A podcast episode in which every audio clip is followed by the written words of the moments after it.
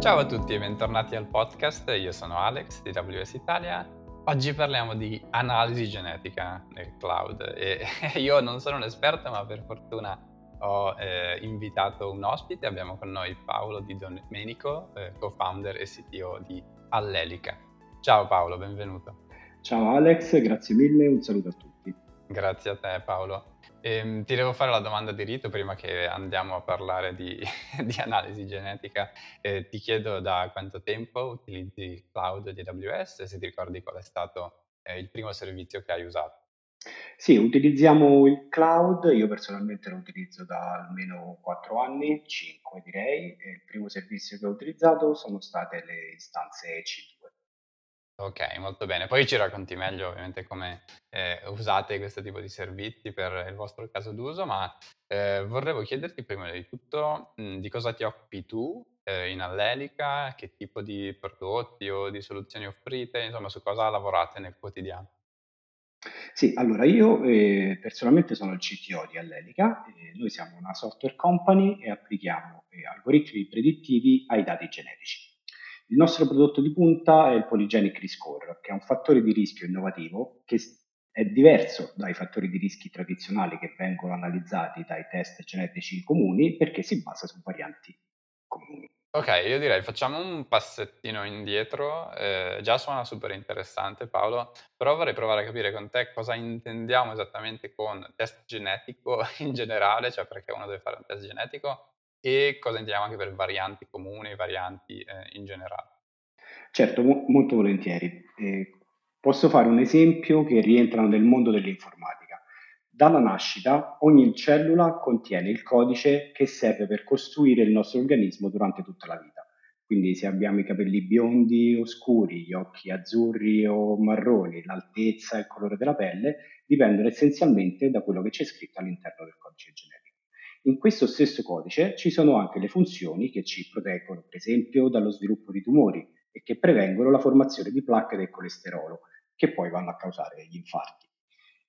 Rimanendo in questo esempio, ogni cellula contiene circa 3 miliardi di funzioni, quindi rimanendo nell'esempio del codice, è come se in ogni cellula ci fossero scritte 3 miliardi di funzioni. Di questi 3 miliardi sono 80 milioni quelle che possono differire da un essere umano all'altro. Quindi soltanto in questo gruppo di 80 milioni c'è tutto quello che ci rende unici. Per cui evidentemente condividiamo tutto il codice genetico con ogni essere umano, ma ci sono alcune funzioni che in ogni individuo sono implementate in modo un po' diverso. Queste funzioni che divergono le chiamiamo varianti. Alcuni tratti, che sono poi, vengono chiamati anche fenotipi, dipendono, dipendono da singole varianti o da piccoli gruppi di queste. Ti faccio l'esempio della capacità di digerire il lattosio che dipende soltanto da due varianti su questi 80 milioni. Quindi basta che abbiamo due funzioni scritte in modo diverso e a un certo punto della nostra vita perdiamo la capacità di digerire il lattosio. Ci sono poi delle varianti rare che sono presenti in meno dell'1% della popolazione che sono altamente patogeniche. Un esempio un po' comune di cui si è parlato tanto all'epoca di Angelina Jolie, infatti viene chiamato anche il gene di Angelina Jolie, è il gene BRCA1 e BRCA2 che aumentano notevolmente il rischio di sviluppare il cancro. I test genetici tradizionali vanno ad analizzare queste varianti, quindi quelle patogeniche e rare. Il nostro test invece si basa su varianti che sono riscontrate più frequentemente all'interno della popolazione e che hanno un effetto piccolo sull'aumento del rischio di sviluppare una malattia, però sono moltissime, fino a milioni di varianti. Per cui quando andiamo a sommare il loro effetto si ottiene un rischio finale che è paragonabile a quello delle varianti rare. Questa somma si chiama Polygenic Risk Score o PRS, che è poi il prodotto che la nostra azienda sviluppa in modo eh, di cui è leader nel mondo. Ok, ok, molto più chiaro e mi piace un po' l'esempio con le funzioni e con il codice che eh, a me piace molto. E, ehm, e, quindi Paolo, poi nella pratica che cos'è che voi o i vostri partner o i vostri clienti possono fare con questo Polygenic Risk Score? Sì, il PRS ci consente di identificare anche più del 10% di donne che hanno un alto rischio di sviluppare il cancro senza questo tipo di test, questo rischio non potrebbe essere eh, conosciuto. Quindi c'è la possibilità di intervenire anche a livello clinico andando ad anticipare quello che è lo screening del, del cancro al seno. E, e, questa cosa si può ottenere grazie al polygenic riscore. Eh, però per poter eh, andare a calcolare qual è l'effetto di ogni variante e successivamente calcolare il polygenic riscore per ogni individuo, c'è bisogno di gestire una grande quantità di dati. E questo tipo di analisi non è alla portata di tutti i laboratori che effettuano l'analisi genetica. Noi offriamo software in modalità software as a service, SaaS, oppure in soluzioni container come Docker o Singularity per permettere a tutti i laboratori di effettuare queste analisi complesse senza bisogno di implementare una soluzione. Ottimo, e mi immagino che per riuscire a fare questo tipo eh, di calcoli sia molto importante, se non fondamentale, eh, poter lavorare con i big data, con, con moli abbastanza importanti di, di dati. Eh, ci puoi raccontare che tipo di, di, dati parliamo e anche che tipo di algoritmi utilizzate su, su questi de- dati? Assolutamente sì. Eh, il Polygenic Rescore moderno è nato in seguito alla pubblicazione di una banca dati inglese, UK Biobank, che contiene informazioni genetiche di più di 500.000 volontari.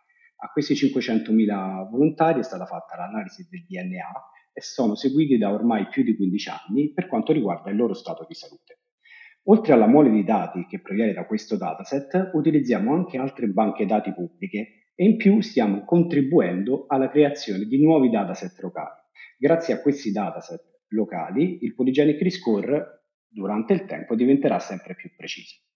Ti parlo di petabyte di dati. Eh, considera che mediamente, grazie a sofisticati algoritmi di compressione, riusciamo a contenere l'informazione genetica di un individuo in un gigabyte. Ma i dati grezzi che andiamo ad utilizzare per creare questo dataset da 1 GB per ogni individuo possono arrivare anche a più di 80 giga per ogni singolo individuo. Quindi ti lascio immaginare qual è la vastità dei dati che, che gestiamo, ti parlo di un ordine di grandezza intorno ai 140 petabyte, considerando anche i controlli di qualità e le informazioni eh, necessarie per quanto riguarda lo stato di salute di ogni individuo.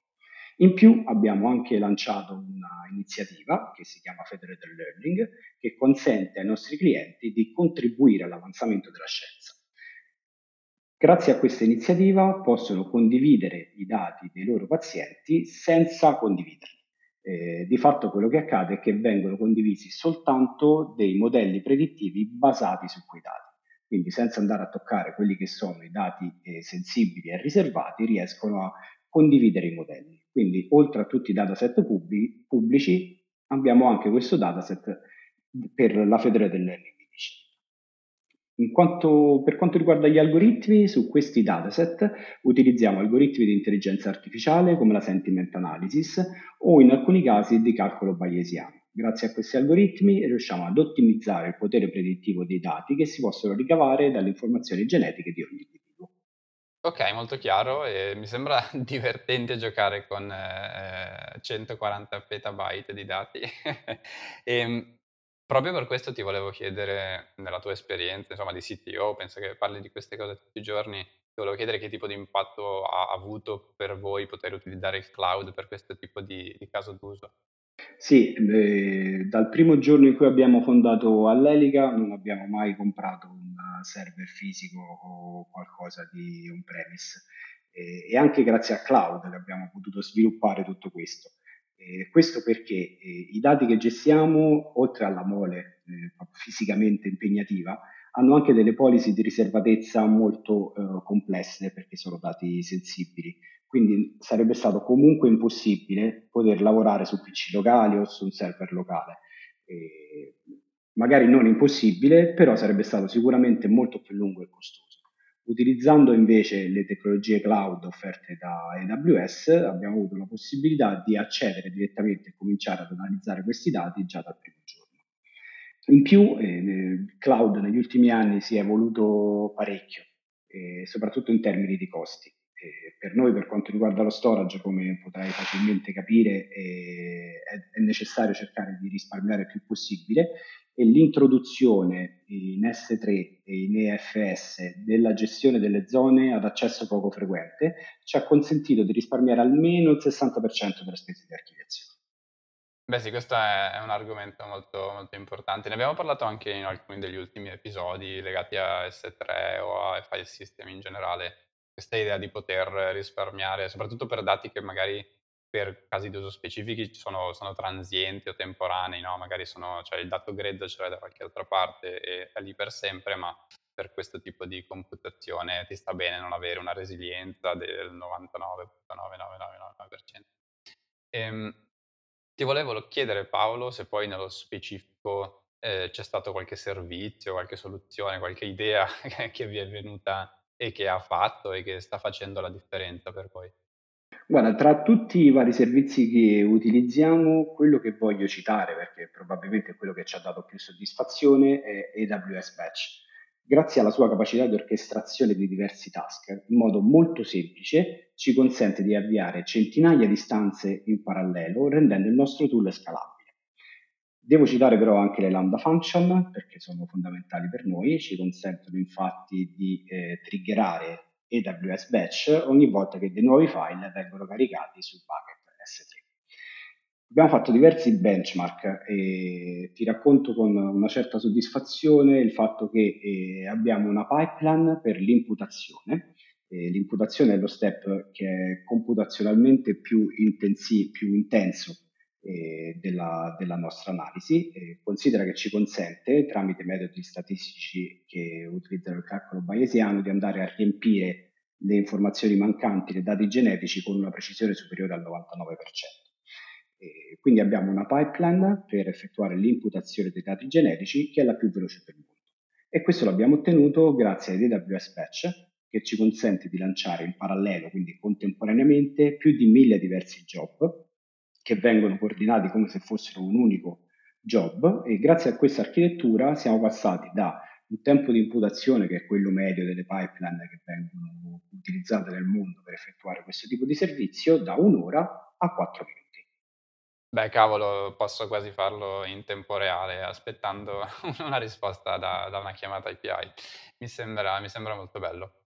E poi ti volevo chiedere Paolo, questa pipeline che mi hai appena descritto a livello tecnologico è molto interessante, no, come utilizzare batch, mhmm, trattare in modo logico questi job che vanno in parallelo, è molto bello, ma volevo capire anche quanto è differenziante a livello di business per voi, cioè che tipo di esperienza, per esempio, riuscite a offrire a a chi poi utilizza, no, agli utilizzatori finali, che magari sono dei centri, dei laboratori o i clienti finali eh, stessi? È assolutamente differenziante per noi. Il, quello che è un po' il nostro scopo, quasi la nostra missione, è quella di nascondere tutte queste complessità all'utente finale. Considera che i nostri utilizzatori non sono eh, team di informatici, sono piuttosto bioinformatici o tecnici di laboratorio che in genere non hanno eh, conoscenza delle infrastrutture cloud, non hanno una eh, approfondita conoscenza anche eh, informatica. Quindi il nostro scopo è quello di rendere per loro l'esperienza più semplice possibile. quindi per eh, nascondere come dicevo prima, queste complessità dell'architettura, abbiamo creato un'interfaccia web eh, che per utilizzare il nostro servizio eh, come, software, come servizio, quindi come software as a service, che consente a chiunque semplicemente di caricare un file, eh, quindi come qualsiasi altra area web che consente di fare l'upload di un file, il file viene poi trasmesso su S3 e viene poi, come dicevo prima, triggerata tutta quanta la pipeline. Quindi eh, tutta la complessità che c'è dietro e che ci differenzia, il nostro scopo è non farla vedere all'utente. Per l'utente deve essere la cosa più semplice del mondo andare, un, andare ad effettuare un calcolo che invece di per sé è super complesso. E in più, eh, grazie a un altro servizio di AWS, che è Amazon ECR, che è il registro dei container, abbiamo anche la possibilità di eh, inviare ai clienti più grandi che hanno già al loro interno un'infrastruttura informatica e un ambiente cloud, inviare un'immagine del, del Docker che effettua questo servizio e fargli effettuare l'analisi direttamente on Beh sì, mi sembra un'esperienza sicuramente user friendly Eh, anche perché comunque immagino, Paolo, che parliamo di caricare un file che non è un, un JPEG da 500 KB, come dicevamo prima, magari uno deve caricare diversi gigabyte via SFTP o in qualche altro modo, è corretto? Corretto, sì. In effetti in alcuni casi dobbiamo usare anche la multipart upload, la funzione in S3, perché altrimenti diventerebbe improponibile andare a caricare un file da 80 GB. Certo. Molto molto bello e, e immagino che abbiate già piani, progetti, miglioramenti in, in cantiere, ci puoi dare qualche, qualche spoiler, qualche anteprima di cosa avete in serbo per il futuro, Paolo? Sì, con molto piacere. Eh, negli ultimi due mesi Polygenic Riscore è venuta alla ribalta nel mondo e visto che noi siamo riconosciuti leader in questo settore, abbiamo potuto siglare due accordi con due public company americane la prima è Illumina, che è il più grande produttore dei macchinari che effettuano l'analisi primaria dei dati eh, biologici, quindi che trasformano il campione biologico in un dato informatico. E la tecnologia che viene utilizzata è quella del microarray, che è la più economica per andare ad estrarre i dati che servono poi per calcolare il polygenic score. Un altro accordo importantissimo che abbiamo siglato nel, nell'ultimo mese è con Invite, che è una, la company che eh, effettua le analisi genetiche eh, utilizzando la tecnologia più avanzata, con delle macchine completamente automatizzate. Considera che è l'unico laboratorio, grande laboratorio che ha sede a San Francisco, un po' la culla della tecnologia, mentre in genere la città delle bioinformatiche è San Diego, quindi anche sotto questo aspetto Invite si differenzia rispetto agli altri laboratori per farti capire la filosofia e il grado di sviluppo tecnologico dei nostri partner. Entrambi queste due società sono molto attive su piattaforma AWS e hanno già un'infrastruttura molto fertile, quindi in questo momento noi stiamo collaborando con loro per integrare i nostri strumenti all'interno dei loro ambienti. Aggiungo anche un altro aspetto che è importante e sta diventando sempre più importante con l'utilizzo del Polygenic Score nella clinica ed è tutta la parte che riguarda eh, la legge, quindi tutta la parte del regolatorio. Eh, le leggi negli ultimi due anni sono state aggiornate, il nostro software attualmente è un dispositivo medico e lo stiamo aggiornando al nuovo sistema di leggi per farlo diventare un, tool di in vitro diagnostic. Eh, per fare questi cambiamenti documentazionali fondamentalmente stiamo utilizzando e stiamo approfondendo un po' tutti gli strumenti che AWS mette a disposizione per quanto riguarda il logging e l'auditing. In più eh, l'utilizzo di infrastrutture cloud ci consente di andare a tagliare tutte quelle che sono le documentazioni necessarie per la parte hardware perché sono già ehm, concesse direttamente da AWS. Quindi cioè, siamo garantiti dal fatto che AWS sia compliant con eh, i regolamenti. Poi voglio andare anche un po' nel, dal punto di vista più strettamente tecnologico. Stiamo completando un benchmark dell'utilizzo di FSX per lustre che ci dovrebbe consentire di aumentare ancora di più le performance dei nostri tool, andando a tagliare quello che può diventare un po' un collo di bottiglia della scrittura su file system. In più stiamo studiando anche gli strumenti database di AWS perché cerchiamo sempre di ottimizzare lo storage di queste enormi memorie di dati genetici di cui vi parlavo prima. E come ultima nota, per rendere ancora più semplice l'utilizzo del nostro prodotto a chi volesse utilizzarlo direttamente all'interno della propria infrastruttura, eh, stiamo valutando la possibilità di inserire eh, i nostri tool nel marketplace di AWS. Molto bene, beh sicuramente lato performance, se da 4 minuti arrivate a 2 minuti, 1 minuto, immagino che eh, stravolgerebbe ancora di più tutta l'esperienza utente in, in modo positivo ovviamente e sicuramente l'idea di allargare no, il potenziale bacino d'utenza o di, di, collaborazioni tramite il marketplace può, può velocizzare ancora di più il tutto, no?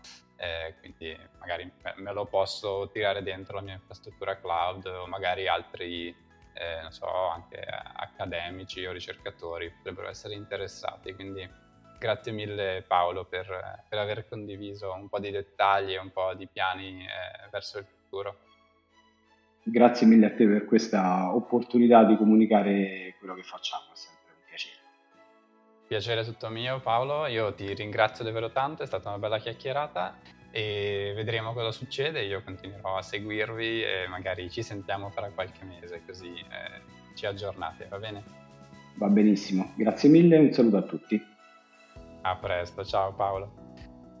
Ragazzi, spero sia stato interessante, era un argomento un po' fuori da, dal solito mondo dell'informatica e dell'analisi del cloud e dei dati, però penso sia stato interessante, motivante, stimolante capire come si può usare il cloud anche per fare insomma, cose che poi potenzialmente toccano la vita di tutti i giorni eh, di tutti noi, eh, dei nostri familiari, dei nostri amici, eccetera, eccetera. Quindi spero sia stato utile e interessante come al solito. Eh, io sono Alex di AWS Italia, come al solito ci sentiamo lunedì prossimo con un nuovo episodio del podcast di AWS. Ciao, a presto!